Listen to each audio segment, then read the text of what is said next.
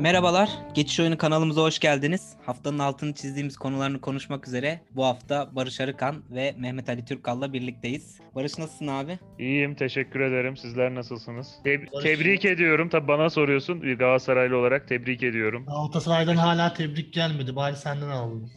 Ya işte bizim kulüp Trabzon. şey diye ben anlamıyorum. Benim çevremdeki her Galatasaraylı Beşiktaşlı'yı tebrik etti. Anlamıyorum. İtalya'da bile ki bizden farklı değiller. Hepsi birbirini tebrik etti.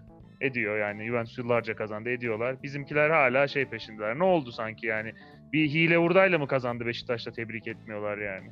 Onlar ben- onlar adına biz etmiş olalım. Ne yapalım? Önemli olan onlar etse biz etmesek daha kötü. Biz edelim. Boş verin. Aynen. Teşekkürler bu arada. E, ayrıca bir teşekkür de bu 16. altı çizili, yok 17. 17. altı çizili ilk defa siz nasılsınız diye bana doğru da bir e, hal hatır sorma şeyi geldi. Teşekkür ederim. Direkt Ben bana de- sorduğun için ben de sorabildim. Genelde ortaya soruyordun. Yok, hep isimle sorarım. Önceki Ha. kayıtları da Mustafa gişe memuru tribüne girmişsin abi. Sen moderatörsün ya. Yo tribüne girmedim de ilk defa gelince bir bunu belirtmek istedim sadece. Barış sonunda 17. programımızda Adam Bundan 17 program sonra- beklemiş bunu ya. Ondan sonra Sayın Koç'u gören herkes onun nasıl olduğunu sorsun. Malicim sen nasılsın? Kendine geldin mi cumartesiden bu yana? İyiyim ya ben böyle çok inanılmaz duygular içerisine giremedim. Yani Karagümrük ve Galatasaray maçları böyle heyecanı biraz düşürmüştü. Göztepe maçı da bitti bitmedi böyle biraz değişik ya zaten şampiyonluğu da kutlayamıyorsun. Hani zaten bugün de Yo kutladı herkes ya. Sen kutla. kararlar açıklanmış. Hani tekne turu ya bizim için şampiyonluk tekne turu organizasyonuydu. O olmayınca yalan kaldı. Statta da zaten olsa da ona gitmezdik muhtemelen. Ki o da seyirci alınmayacakmış. Böyle yavan geçecek. Artık televizyondan işte futbolcuların röportajlarını falan izleyeceğiz. Bu arada Bu e, yeri gelmişken ben de bahsedeyim. Şey çok hoşuma gitti benim ya. Göztepe'de hani oynandı son maç ve şampiyonluk orada ilan edildi. O stat'taki o uzun süre sahada kaldı tabii futbolcular teknik heyet sonra yönetim de geldi. O kutlama hiçbir aşırılık, taşkınlık olmadan, e, karşı taraftan hiçbir müdahale olmadan doyasıya yaşandı. Sonrasında soyunma odasında, sonrasında işte Sergen Yalçın'ın basın toplantısında falan çok güzel e, geçti tamamı. Taraftar yok. gitti. Taraftar yok. Göztepe taraftarı. Taraftar olmasa da yok da Göztepe taraftarı diyordu bizim şehrimizde şampiyonluk kutlaması İsyan falan. marşı eşliğinde kutladık işte ya. Kutlasınlar ya. Şu 40 hafta oynanmış. 42 40 maç oynamışlar. 42 işte 42 maç İsyan oynamışlar. marşı hatta Ersin'in röportajı var. Müziğe Ha sesi azaltıyor, arttırıyor falan. azaltıyor, yükseltiyor. Yani işte şartlar Hayır, o son kadar maç- tabii ki olacak ama hani böyle sözlü ya da fiziki herhangi bir sataş bil- malum yani ülkede Yani. görüyoruz her şeyi. O yine de benim çok hoşuma gitti. Bahsetmek Ya doğru söylüyorsun da yani normali iki, bir Çok hafta önce bir durum değil ya. Arenada da ilan etseydi yine şey olacak olmasıydı. Gü- gönüllerince kutlaması. Keyfi o. Sen de üzüleceksin onlar kutladığında ki bir sonraki sefer kazanmak için bir çaba gösterme nedenin olsun. Ama Bence bundan kin arenada nefret... Aynısı olurdu yani Barış Mustafa'nın dediği Yo ben şey. iyi, olumlu anlamda söylemiyorum zaten. Arenada şöyle olur demiyorum. Yok yok Olması hayır. gereken o. Ee, Şey olması gereken bence orada da herhangi bir sorun olmaz. Ne olacak? Zaten taraftar yok. En fazla bir, bir iki laf söyler olur içeri gider Bizim yani. Ne şeyimiz yapacaklar? olduğu için, bizim 2011'den şeyimiz olduğu için ışıklar falan söndürülmüştü. Yapmazlar herhalde yani aynısını. Ha, Arda Turan'ın açıklaması vardı bizim evimizde olmaz falan diye. Ya o öyle şeyler olur. Maçı kazandıktan sonra şey diyor yani evimizde ilan ettirmedik. Ya onlar da benim için sorun yok ya. Orada bir saygısızlık da yok. E Böyle ufak tefek Ya, şeyler olur. Tabii ki yani e, futbolcuların, teknik heyetlerin ya da camiaların bunları birer motivasyon malzemesi olarak kullanması çok anlaşılır bir şey. Hele işte Galatasaray'ın tabii ki yarışa ortak olma adına da çok oynadığı çok önemli bir maçtı. Ondan sonra bu tarz açıklamalar da çok doğal tabii. Ama yani Mali e, o kadar uç tuhaf, garip örnekler gördük ki ülkede. O yüzden bu kadarı bile bana çok hoş göründü. E, yani oturup televizyonun karşısında dakikalarca izleyebildik o sevinç gösterilerini. Şu da olabilirdi yani 3 dakika sonra bir şekilde mecburen içeri girmek zorunda da kalabilecekleri bir durum da yaşanabilirdi. Bu Yani olmaması seyirci- benim açımdan sevindirici oldu açıkçası. Ya da işte deminden bahsettiğiniz gibi en kötü ışıklar bile söndürülebilirdi yani bunlar ülkede. Futbolun güzelliklerinden bahsedelim birazcık da ya. Tabii tabii işte bu da bir güzellikti benim açımdan. O yüzden bahsetmeye çalıştım. Artık bu haftanın bunu güzellik olarak nitelendiriyorsak ne hallere düşürüz İşte ya. zaten o hallerde olduğumuz için bahsetmek istedim. Umarım önümüzdeki senelerde hiç böyle şeyler atıfta bulunmadan doyasıya herkes kazandığı başarıyı bir şekilde yaşar. Onu paylaşmayı becerebilir. En büyük dileğimiz bu zaten. Barış'ın dediği gibi güzel daha da güzel şeyleri konuşmaya geçelim. Son dönemlerin en yakın playoff'un oynandığı sezon var. Daha uzun ve zorlu geçen sezondan sonra bir de bu sezon 42 hafta büyük bir yarış yaşandı. Fiziksel olarak, zihinsel olarak çok takımların, futbolcuların ve teknik adamların zorlandığı anlar yaşandı. Bu sezonda bir şekilde tecrübe etmiş olduk. 418 maç oynandı galiba. Evet ve sonu da hiç tahmin e- edilemeyecek bir şekilde bitti. Kimse buraya geleceğini bundan 3 hafta 4 hafta önce tahmin edemiyordu. Hele Hatay maçından sonra Beşiktaş'ın Hatay maçından sonra bu işin artık bittiği üzerine konuşuluyordu. Hakikaten bitmiş. Hakikaten orada bitmiş ama. Aslında O evet yani 5-0 bitseydi şampiyon Galatasaray olacaktı. Şampiyon Galatasaray'dı. O da çok mesela şimdi oraya gireyim. Sezonun kendimiz açısından hani önemli gördüğümüz yerlerini konuşmaya çalışacağız. Ee, önemli kilometre taşlarını konuşmaya çalışacağız. İşin tekniğinden, taktiğinden daha ziyade. Beşiktaş'la Fenerbahçe o hafta farklı maçlar oynadılar. Beşiktaş çok tempolu başladı. 14. dakikada 3-0 yakalamıştı. İki gün sonra Fenerbahçe de 14. dakikada 3-0 yakalayıp daha sonra frene basmıştı Erzurumspor karşısında. Ama Beşiktaş devam etti bütün maç boyunca o tempoda ve 7-0 bitirdi maçı. Barış dediğin gibi 5-0 bitirmiş olsaydı şu an Galatasaray şampiyondu. Bu önemli anlardan bir tanesiydi mesela Beşiktaş. Ben en büyük kırılma anını söyleyeyim. Beşiktaş için en büyük kırılma anını söyleyeyim. Şampiyonluğu getiren an. Ee, Emre Akbaba'nın sakatlıktan dönüşü. Barış Emre Akbaba olmasa Galatasaray şampiyonluk yarışı içinde olmayacaktı. Emre Trabzonspor Akbaba olmasaydı Galatasaray şampiyon Spor olacaktı. maçlarında son dakikalarda Kardeşim, sen- da top oynamadığı maçlarda Kardeşim işte Emre Akbaba yerine başkası oynasaydı 11 kişi oynayacaktı Galatasaray. O maçı kimler? 1-0 Galatasaray- değil 3-0 kazanacaktı belki. Yani Galatasaray'ı Emre Akbaba üzerinden yorumlamak yanlış olur yani. Bu kadar Yo hoca benim hocayla var. ilişkimi hoca ben Emre Akbaba'ya kızmıyorum bu arada. Hocayla ilişkimi de eskisi kadar şey yapmayan, ayrılmasını istememin sebebi de bu saçma şey ısrar. Yoksa bu sezonu Galatasaray kaybetti gibi gözüküyor ama çok da şey kazandı. Mesela özellikle son maç Kerem Aktürkoğlu müthiş oynadı. E, Halil Dervişoğlu da iyi bir hamle oldu. Kızdık satın alma opsiyonu yok Fenerbahçe'ye ama iyi bir oyuncu hazırlandı galiba. Vallahi bilmiyorum Galatasaray tutarsa çok iyi bir transfer olmuş olacak. E Mustafa Muhammed'i kazandı. Onyekuru e, yani baktığın zaman iyi- bir nüve oluştu. Taylan Antalyalı'dan bir orta saha elde etti. Emre Kılınç gibi çift yönlü bir orta sahası var. Jetson bir sene daha kiralık kalacak galiba. Yani iyi bir nüvesi var Galatasaray'ın. Hazır bir takımla girecek Jetson sezona. veda etti yani. Ya veda etti de onun e, madde olduğunu söylüyorlardı. Bir de e, şey olsa da kalır bence. Benfica'nın çok e, te- isteyeceğini zannetmiyorum. Bir sene daha bu şekilde oynadıktan sonra Galatasaray'da kalmasını tercih eder bence. Yani etmezse de benim Florentino'da gözüm var. İşte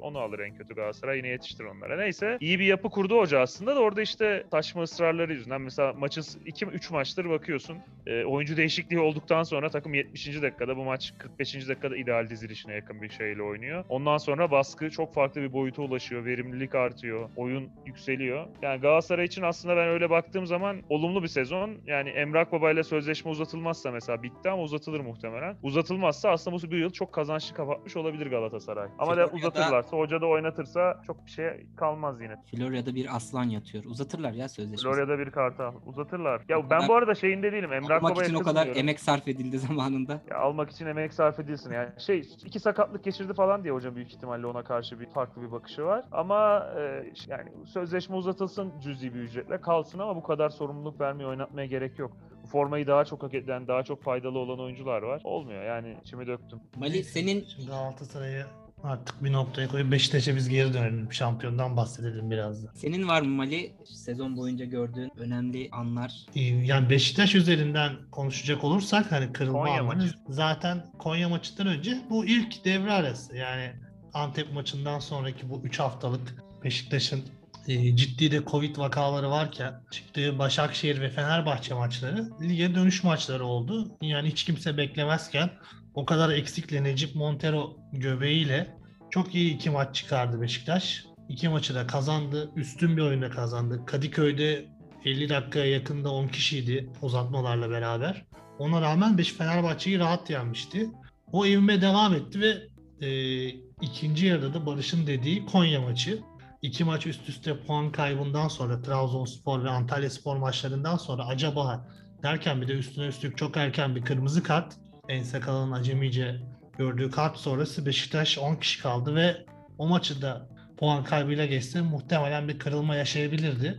Ama Beşiktaş orada inanılmaz bir takım olduğunu gösterdi. Gerçekten müthiş mücadele ederek 10 kişi de olsa Konya Spor'a baskı kurarak kazandı. Hani böyle bir tane duran toptan falan atayım kazanayım da değil.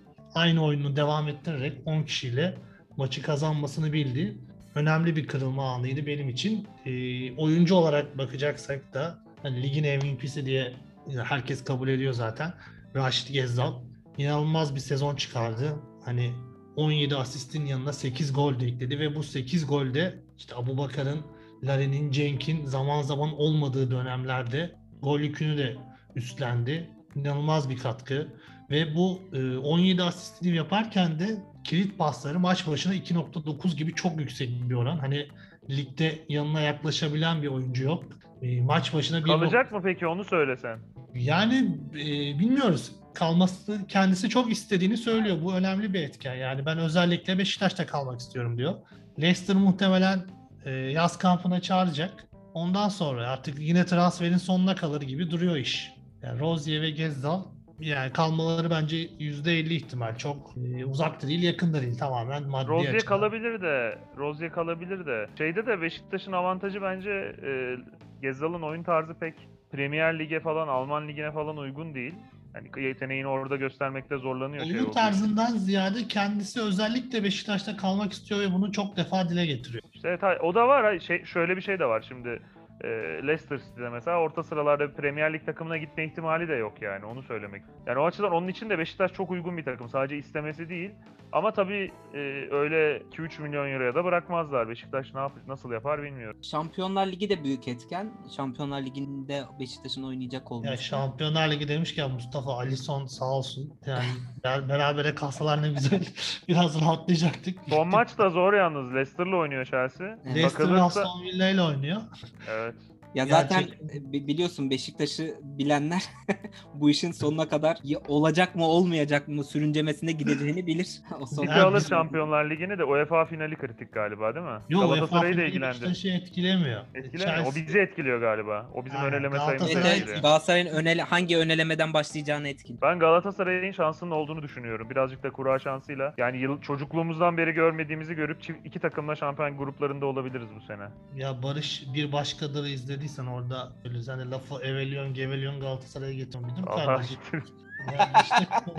Ben hazır Gezal'dayken şeyi de söyleyeceğim. Yani Gezal'ın nasıl transfer edildiğini, takıma nasıl kata- katıldığını hepimiz biliyoruz. Şampiyonluk kutlamalarında hatta pozunu da verdi. Son dakika motokurye ile evrakları yetiştirilip lisansı çıkarıldı Gezal'ın. Hatta Ahmet Nur Çebi'nin menajerle yaptığı telefon görüşmesi bile sürekli paylaşıldı. O masadan başka birinin çektiği görüntüler. E, Bu fiyat bize yüksek geliyor. Bunu biraz daha indirelim. Biliyorsun bugün transferin son için günü falan. Tabii tabii transferin son günü içindi o. Hatta öyle diyor. Yok yok transferin son- Gezdal için miymiş ya? Biz onu eleştirmiştik hatta. Hani Tabii tabii Ge- Gezal transferin oldu. son günü son dakikada Gezal yetişti zaten. Başka kimse gelmedi Ama değil mi? sanki Yanlış- bir forvet alınacaktı alınmadı gibi hatırlıyorum. Belki benim yanlışımdır. O zaman farklı bir isimse şey koyayım. Eleştirmiştik o yüzden. Evet yani Ya bu- gerçi yine yani eleştireceğiz. Böyle Yani bir görüşme Gezal'ın- yapılabilir belki. Bunu anlayabilirim ama bu görüntünün başka birisi tarafından bu şekilde yayın e, dağıtılması ve servis edilmesi çok çirkin. Sonuçta orada bir transfer görüşmesi yapılıyor en nihayetinde ne kadar informal de olsa. Transfer görüşmesi de yani hani Gezdal tuttu evet çok ligin en iyi oyuncusu oldu Tam ama oraya gelecektim. Aslında çok önemli bir Gezal dediğin gibi sezonun belki de damga vuran futbolcusu oldu. Belki de değil oldu. E, gösterdiği performansa. Ama geliş şekli yani artık Leicester'ın onu gönderebileceği bir yer kalmamıştı. Kendisi zaten kullanmayacaktı. Kiralamıştı. Ge- geçtiğimiz sezonda Fiorentina'daydı. Artık o kadar kalmamış ki muhtemelen menajerler aracılığıyla bir şekilde Beşiktaş'a ulaşılıp bu oyuncu transfer edildi. Hatta bir e, şey de var. Ona da inanmıyorum gerçi ama Sergen Yalçın'ın 40 saniye izleyip evet bunu istiyorum falan demiş. Hani öyle bir şey hayır zaten muhtemelen Bu 2 iyi, saat böyle bir şey varsa hoca- olumsuz Etmişlerdir. Ya işte yani tra- ya bu zaten bizim e, maalesef çok büyük bir gerçeğimiz. Nasıl transfer yaptığımızın, planlamanın nasıl böyle son dakikaya kadar artık son saniyelere kadar hatta kalmış olması bir futbolcuya tra- ve o futbolcunun nazire yaparcasına sezonun oyuncusu olması müthiş bir iş. Tabii ki burada hani Sergen Yalçın'ı daha önceki programlarda da bu katkısını çok övmüştük. Çok büyük bir özgürlük tanıdı futbolculara özellikle saha içinde. Çünkü kendilerini çok rahat hissediyorlar. Bu çok belli. Şenol Güneş'te de bu vardır. Kesin Buyur abi. Şenol Güneş'ten bağımsız. Biliyorsun Beşiktaş'ın yarın kupa finali var.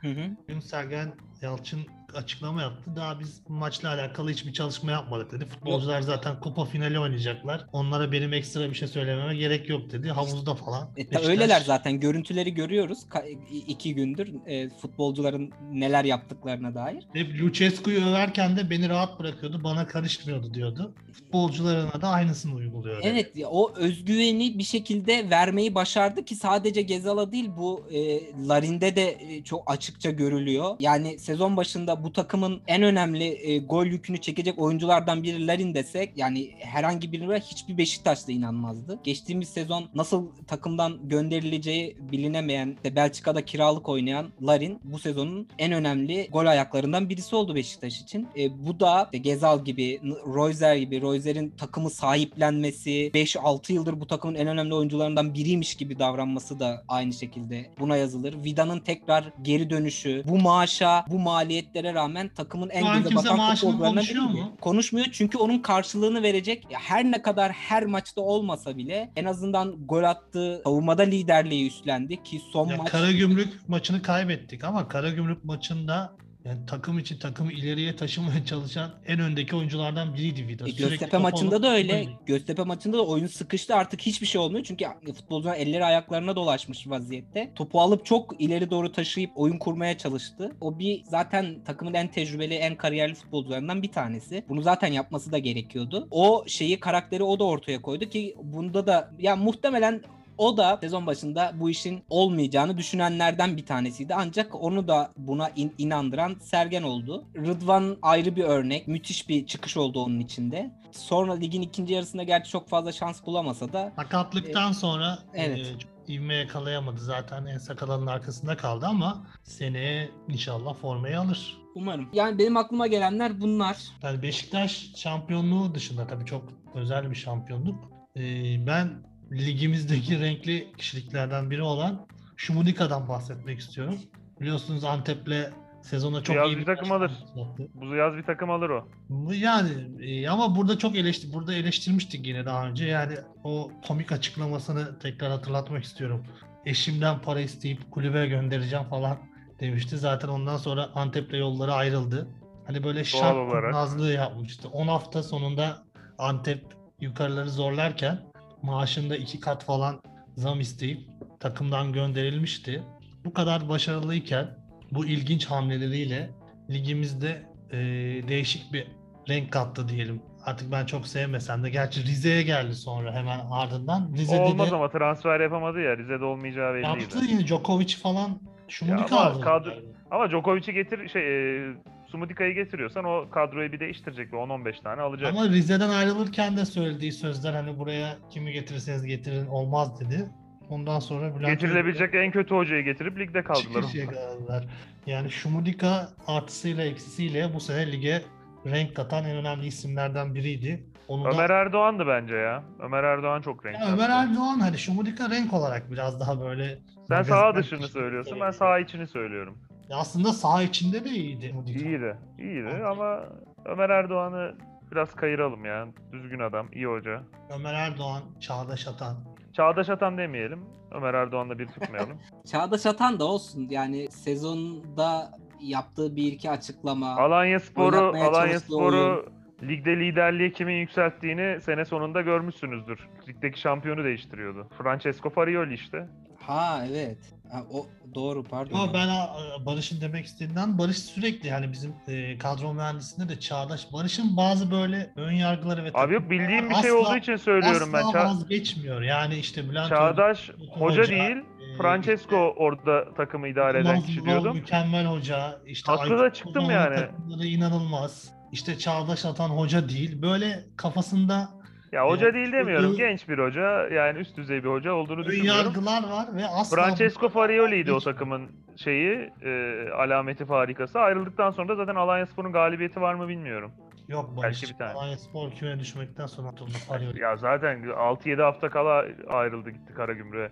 Yani ondan sonra doğru düzgün bir futbol oynamadı. Maç iki tane kazanmıştır en fazla. Ömer Erdoğan'ın şimdi geçen sezon yaptığı transferler ve sonrasında aldığı performans çiş. Önümüzdeki sezonda sizce bu tarz farklılık yaratan transferler yapabilir mi? Yapar niye yapmasın? Yani şimdi Sa- denk mi geldi? düşeş. Beşiktaş için de aynısı geçerli. Yani Ben denk geldiğini düşünmüyorum ya.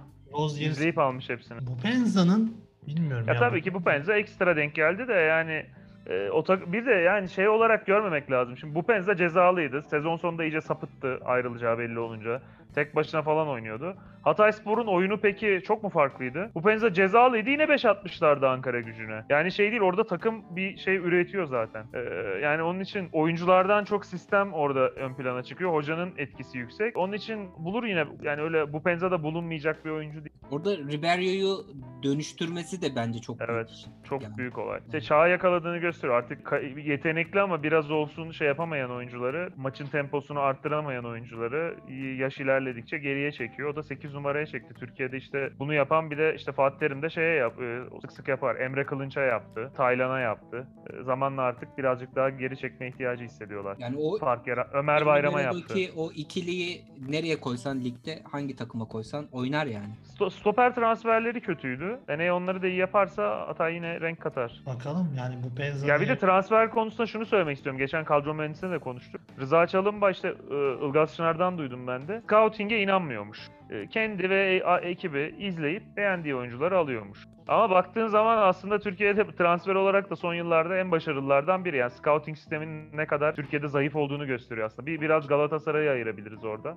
O da scoutların dediklerini yaptıkları istisna zamanlarda. E, Yani Beşiktaş da bir ara biraz yapmaya çalıştı. Trabzonspor bir ara yapmaya çalıştı ama hemen parayı bulunca vazgeçiyorlar. Trabzonspor ne? Tam batık sene Vakayemeler, Ekubanlar, scout ekibi buldu getirdi. Sonra hemen parayı gömmeye başladılar. Biraz para bulunca Abi şampiyon çünkü o çok eğlenceli. Diğeri eğlenceli değil ki. Taraftar diyor ya, bu ne? yani. Ya Ekuban'ı getirdi mesela. Leeds United'ın İngiltere 2. liginin Leeds'in yedek santrforunu ben ne yapayım diyor. Ha takımı o sürüklüyor yani. Ya işte hep konuştuk ya Mesut Özil şöyle böyle Mesut Özil. Ama yok yani Joseph kadar oynadı mı? Raşit Gezal işte geldiğinde haber bile olmadı. Raşit Gezal ki Le- Leicester'ın oyuncusuydu yani. Ee, Ya 15 Mahrez'in yerine. Mahrez'in yerine alınmış adam sonuç itibariyle tutmadı ama Evet. potansiyel olarak öyle. Ay yani şimdi Mesut Özil, ya Ali Koç da işte Harvard mezunu da olsa aynı hep onu diyorum. Mesut Özil işte Fenerbahçe bir oyuncu isterse alır, Galatasaray bir oyuncu isterse alır. Çok seviyorlar onları. ama yani. Transferde yani. Türkiye'de çok acımasızlık var ama yani işte sen şimdi Rıza Çalınbay'dan örnek verdin. Benim aklıma da Sinan Yılmaz'ın sezon başında attığı tweet geldi. Hemen böyle Beşiktaş PAOK maçından sonra işte sürekli penaltı yapan adam yine yaptı. Bilime, istatistiğe, scouting'e, başka fikirlere inanmazsan sadece kendi fikrine inanırsan böyle oluyor diye. Ben hala iyi transfer olduğunu ac- düşünmüyorum. yani acımasızca benim eleştirmişti ve ben size de Ama haklı çıktı sonuçta yani. Haklı çıktı. Ay Sergen şampiyon yaptı. Şampiyonakta ben yine Wellington'un doğru transferi, iyi Yok, transfer bu- olduğunu düşünmüyorum. Sergen Yalçın'ı acımasızca eleştirmişti. Size de bahsetmiştim sezon başında. Siz E, çok çünkü Wellington bir. Wellington bir scout transferi değil ki. İşte burada e, bahsetmek istediğim konu bu. Çok e, zaten sizinle çok defa konuştuk bu. Çok kısa bir dönem varken bildiği ve güvendiği bir oyuncuyu almak istedi ve bunun verimini de çok yüksek şekilde aldı Sergen Yalçın. Yani Burada Sergen Yalçın'ı artık alkışlamak gerekirken hala yanlış olduğunu söylüyorsun mesela. Sergen Yalçın vaat ettiğini Yo ben. Sergen Yalçın'ı zaten alkışı Sergen Yalçın'ı herkesi karşısına aldı ya biliyorsun. Ya ben Fatih- şöyle söyleyeyim. Fatih Sergen Aksoy Yalçın'ın gitti diye çok büyük eleştirilere gösteriyor. hala Fatih hata olduğunu düşünüyorum. Hala hata olduğunu düşünüyorum da. Televizyonlara çıktı Sergen Yalçın. Konya ve Gençler Birliği'de mağlubiyetlerinden sonra röportaj verdiğinde Fatih Aksoy'u ben istemedim, Wellington'u ben istedim. Bu Tamam, en zor ben de- çıkıp arkasında durdu ve Tamam ben de ikisi ayrı şey ama ya bir şey %100 ya da %0 değil. Yani Sergen Yalçın'ın Beşiktaş şampiyon yapması bence Ertuğrul Sağlam'ın Bursa Spor'u şampiyon yapmasından hadi denk diyeyim daha büyük başarı demeyeyim. Çok büyük bir başarı yani. Sergen, bir, bir numaralı sebebi Sergen Yalçın. Sergen Yalçın yerine Jürgen Klopp'u koysan Beşiktaş'ın başına sene başı. O bile şampiyon yapamazdı belki. Ama yani o ayrı bir şey ama transferi değerlendiği zaman ben hala Wellington transferinin maliyetini de düşündüğüm zaman doğru bulmuyorum. Ha hoca verim aldı eldeki şartlar dahilinde. Yani o ayrı bir şey. Ya şimdi verim alınan bir oyuncuyu nasıl sonuç itibariyle hayal etmiş ve hayal ettiğinin karşılığını sahada bulmuş ve bu da başarıya götürmüş. Bu transfer başarılı olmuyor mu yani? Abi ben demek istediğimi anlatamıyorum. Tamam verimi aldı. Yani Wellington düşük seviyede bir oyuncuydu. Wellington'dan alabileceğini aldı ama çok daha fazlasını alabilirdi veya daha düşük maliyetle daha benzer bir oyuncu alabilirdi. Ya Fenerbahçe'nin aldığı Atilla Salahi'yi Beşiktaş'ın aldığını düşünelim ve hiç katkı veremediğini düşünelim. O zaman başarılı bir onu- transfer. zaten transfer böyle bir şey. Transfer böyle bir şey. transfer Yani hiçbir transfer yüzde Lionel Messi'yi de alsan verim alamayabilirsin yani. O ayrı bir şey. Ee, onun için diyorum zaten. Her şey %100 ya da %0 değil. Çok doğru transferler var. Olmuyor yani. Bunu çok gördük veya çok yanlış Bu transfer, transfer isim olarak değil bence sahada gösterdiği performans. Tim olarak demiyorum zaten. İşte bu riski e- azaltmanın yolu olarak e, işte scouting, scouting ile şey yaparsın, transferini yaparsın. E maliyetine bakarsın. Yani ona göre değerlendirirsin. Ben hala bugün de Wellington'u alsa Beşiktaş iyi transfer, doğru transfer demem. Sadece önce Wellington'u aldı maliyetine başka bir şey. maliyetine oranla düşük profilde bir futbolcu olduğunu düşündüğü için böyle söylüyor. Mali de Beşiktaş'ın en pahalı transferi işte sene başındaki. tam tersine sahada alınan verim aslında o transferin başarılı Yok, iyi bir transfer olduğunu Aynen gösteriyor. yani transfer isimden değil verimden konuşuyoruz. Evet. Barış yıldız isimler için verime bakıyor ama Wellington alındığında da niye Wellington alındı Peki, diyor. Hayır, ben ben bir soru sorup başka bir boyuta taşıyacağım bunu. Çünkü bu da değişik bir durum. Şimdi Berna Başkan geçen sene küme düştü Kayseri Spor ve salgın nedeniyle küme düşen takımlar tekrar lige alınıp işte kalabalık bir güruhla sezonu bitirdik. Neyse e, bu sezonda yine ilginç denemeler yaptı. Yanlış saymadıysam 5 teknik direktör, direktör değişikliğiyle sezonu tamamladı ve bu sezon ligde kalmayı başardı. Gençler Şimdi Birliği Trabzonspor'u yenebilseydi kalamayacaktı. Barış'a ben söyledim. Fenerbahçe- kalamayacaktı. Şimdi Ben de sana demiştim. Gençler Birliği kazanırsa fena bir olasılığı yok ligde kalmak için demiştim. Şimdi Elindeydi. sizce Kayseri Spor ve Berna Başkan başarılı mı değil mi? Bunu bu da ayrı bir tartışma Ya konusu. ben Başardı ben şunu mı yani anlamadım sizce? ya. Ben Berna Başkan'a şunu sormak isterim yani. Bir tek bir soru hakkı, sorma hakkım olsa. Sene başı niye Prosineşki'yi kovdu? Yani devre arası getirdiği takım zaten bir- birkaç puanı vardı. Yani ligde kalma olasılığı yoktu. Son dakika işte o Trabzon maçı, son hafta Trabzon galiba. Çizgiyi geçti geçmedi. Az kalsın ligde kalıyorlardı. Sonra karar alındı ligde kaldı. E bu adam o zaman niye gönderiyorlar ki? Gönderdi Bayram Bektaş'ı falan getirdi. Ya niye Gençlerle ile başlamadı ki? Ben anlamadım yani. gençlerle arası çok iyiymiş abi Bayram Bektaş'ın. O yüzden getirdim. Ya da Bayram Bektaş'ı getiriyorsan yani 3 haftada 5 haftada sürekli hoca gönderdi. Şimdi dediğin gibi yani bu kadar hoca göndermeyle başarılı mı olmuş? Ki, Sorarsan başarılıdır muhtemelen. Bu hocaları göndermeseydim ligde kalamazdık falan diyor. ki kendi elinde de değildi zaten ligde kalma durumu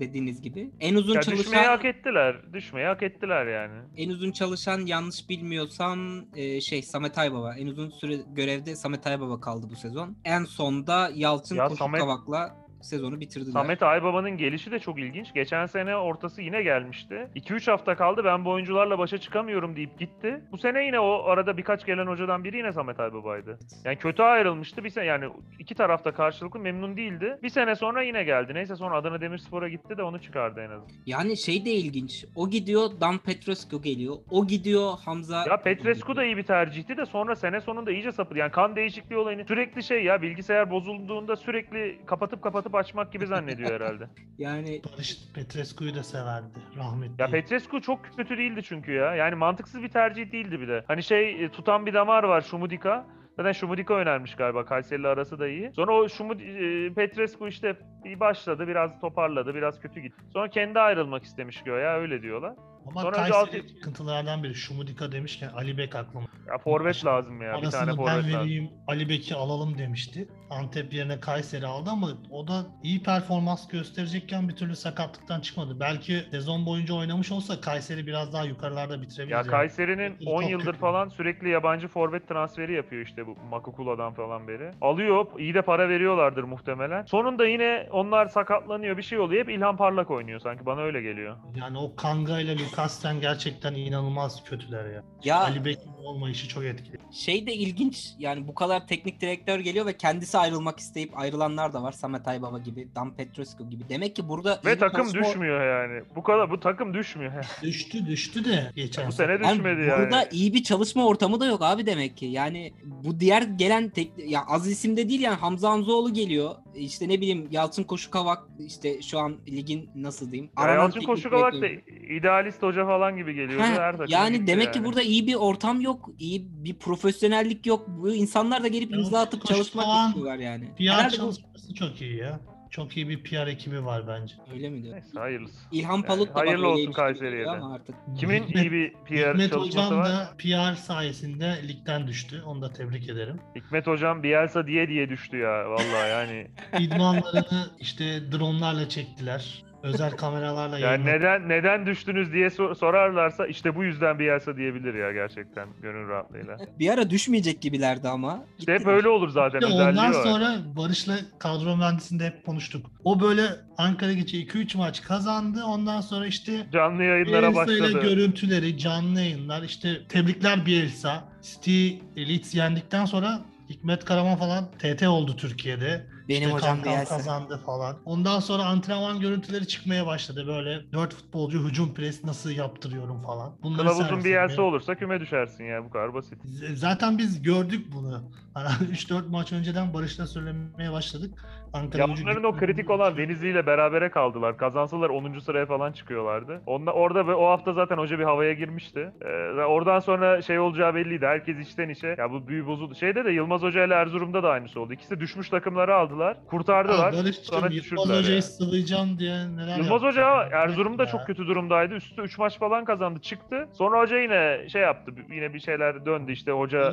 Hoca çok komik Yani ya falan diyordu Er- Er- Emrah Baş'tan düştü takım. şu son maç takımla alakalı açıklamaları Rezalet, takım- rezalet yani. yani. rezalet bile değil. Yani bunu Yaşına veriyorum. 8 Yaşına veriyorum çocuk hoca. yapmaz ya. Hayır bu Yaşına arada veriyorum. hani bunları konuşuyoruz ama hoca ölümden de döndü biliyorsunuz. Tabii. Hani Tabii tabii. Korona Allah atlattı ve çok- çok uzun süre yoğun bakımda kaldı ve e, kendisi YouTube'da bir programda denk gelmiştim adını unuttum ama bayağı ölümden döndüğünü ve bu deneyimin ona çok farklı şeyler kattığını falan anlatıyordu. Ona o yani hayat görüşünü bile değiştirdiği üzerine e, Ya şeyler tahammül şeyi yaşlandıkça insanların tahammülü azalır. Onun hızlandırmıştı muhtemelen. Yani ya Fatih ben, Terim'de de e, var bu arada ya. Bir pas hatası yapan adamı çıkarıyor falan bazen. Hayır, Yaş aldıkça böyle oluyorlar. Bunları duyduktan sonra birazcık daha farklı bir profil bekliyordum Yılmaz Hoca'dan. Erzurum'da başladıktan sonra ama çok popülist söylemlerle gitti. Şey En de son. Cumhurbaşkanı'na şikayet ediyordu takımı. İşte yani tuhaf tuhaf şeyler yaptı giderken de o da ilgi. Dingo'nun Nahırı dedi ama galiba birazcık da Dingo'nun Nahırı'na dönmesinde kendisinin de azıcık sanki Evet var yani gibi. Barış maalesef bu gerçekleri göremiyor. Belki görmüş. Yok ya ben ben hayır ben iyi, çok iyi hoca iyi hoca demiyorum da. Ben seviyorum hoca eğlenceli bir adam, Hepimiz, renkli bir adam. hepimiz seviyoruz ama Yani yoksa yani yoksa hoca şeydir. Hocayı getireceğin zaman takım umutsuz bir noktadaysa, oyuncular şey yapmışsa o geldiği zaman bu şey oluyor işte. Hep konuşuyoruz işte. Bütün ajanslar, kanallar Yılmaz Hoca'nın ilk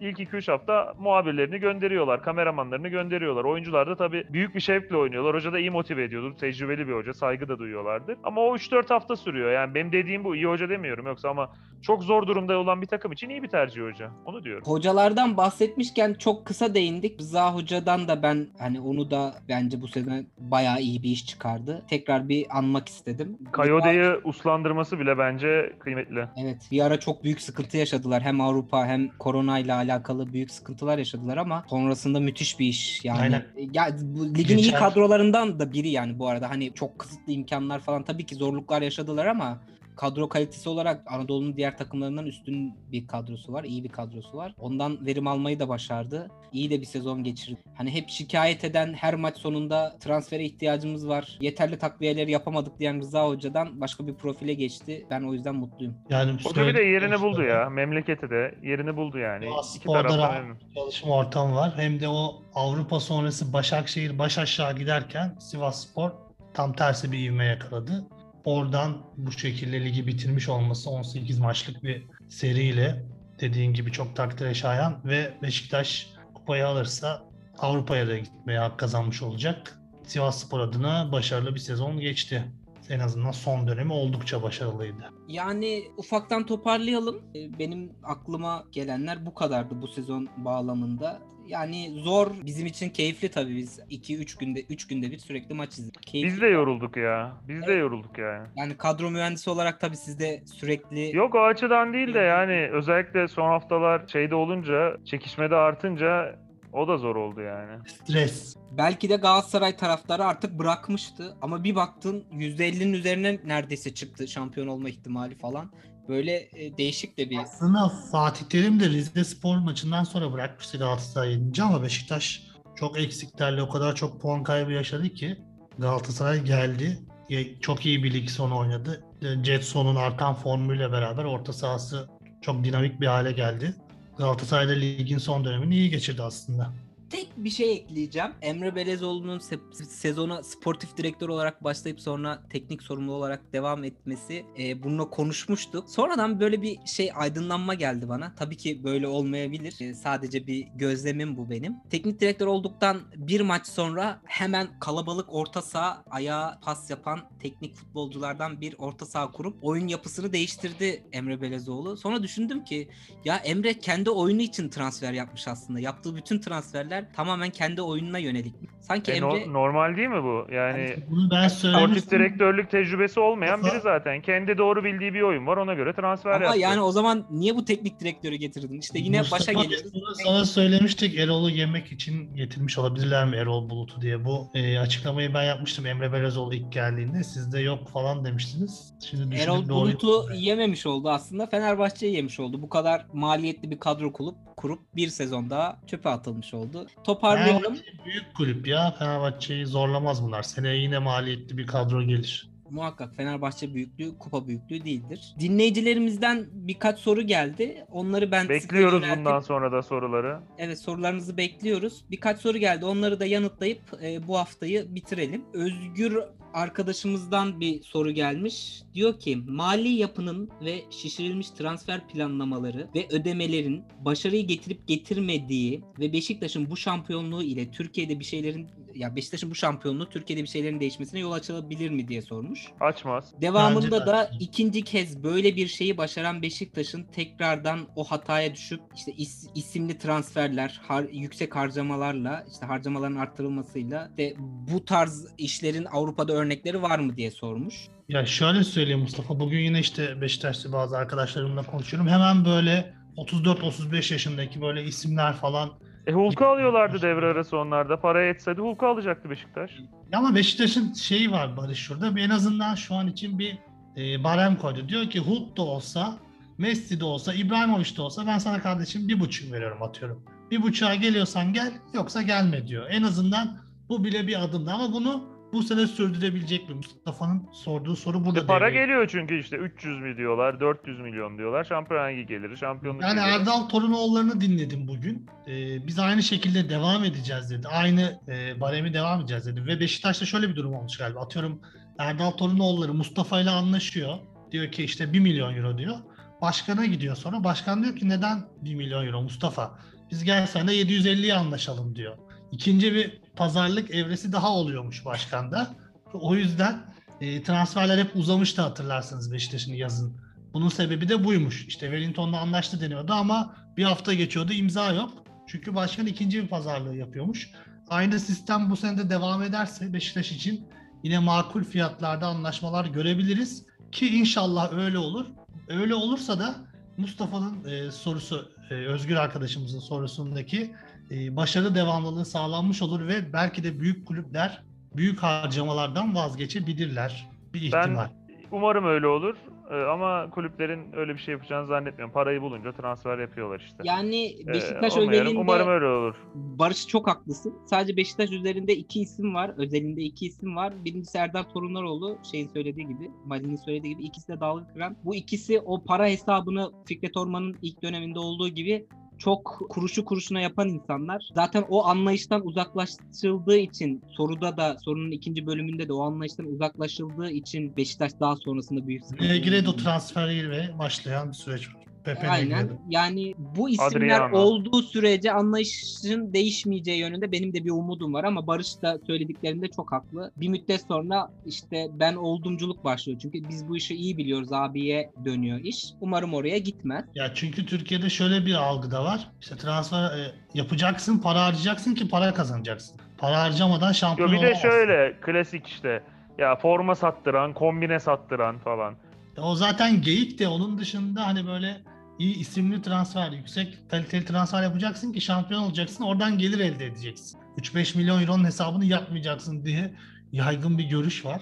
Hemen bağlantılı ikinci sorumuza geçeyim bence. Zeki Topaloğlu sormuş. Transfer yapmak sizce dünyanın en kolay işi mi? Yöneticilerimiz bu konuda beyanatlar Çok zor iş. Çok zor iş. Yani Ama bizim yöneticilerin yaptığı en- şekilde yapmak çok kolay. En kolay aynen. Yani param var harcıyorum kardeşim. 3'e bakmam 5'e bakmam. Gider alırım. Yani alışveriş yapıyorsun. Cebinde sınırsız bir para olduğunu düşün. Malın fiyatına bakmadan istediğini alabilirsin. Ve bunun doğrusu da net değil yani. Burada %100 iyi işte demin de konuştuk. %100 doğru transfer, %100 yanlış transfer diye bir şey yok. Ee, sadece olasılığı azaltıyorsun veya arttırabiliyorsun. Ya Türkiye'de Hep- çok kolay. Barış, şey Ankara gücünü düşün. Transfer tahtası hep e, transferin son gün son saatine kadar dolu şey kapalı oluyor. Transfer tahtası bir açılıyor. 3 saatte 18 tane adam geliyor Ankara'ya. Yani Ama son o, senelerde oyuncular da yani ligin ortalamasının üstünde oluyor. Hep böyle çerçöp olmuyor yani. Sabalobanitse falan iyi transferdi yani. Bütün transfer sezonu uğraşıp öyle oyuncuyu alamıyor diğer her takımlar. sene aynı senaryoyu görüyoruz. Demek ki çok zor bir şey değil. Ya şu var. Bayern Münih'in yaptığını söyleyeyim ki bu sene Bayern Münih'in transferleri de kötü tutmadı, kötü çıktı.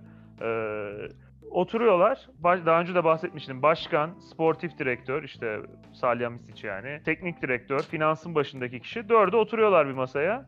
Ee, dördünün de onay verdiği transferler oluyor. Birbirlerini ikna etmeye çalışıyorlar de bir nevi. konuşmuştuk bunu. Burada öyle Konuşmuştuk bir bunu. Son Ama yani-. Türkiye'de zaten olmaz da orada da yani Bayern Münih'in bu seneki transferleri mesela olmadı. İşte Roka olmadı. O bir tane daha Fransız oyuncu aldılar. Olmadı yani. Sağ Ee, yum. Ha, Sar ha evet. Oynamadı bile işte yani. Ee, onun için yani şeyi yok ama bizdeki gibi dedi bizde davam hep davamı şey yapıyorum. Bizde bir şimdi de öyle. Transfer yapmayı forvet transferi yapmak zannediyorlar. İşte biz şu anda da isimli oyuncu yani işte Mesut Özil'i alayım, işte Falcao'yu alayım. Ee, Aynen. öyle işte. Son örneği de zaten. Taraftarın gazını alalım evet. Son sorumuz e, Ergin Oral sordu bunu da.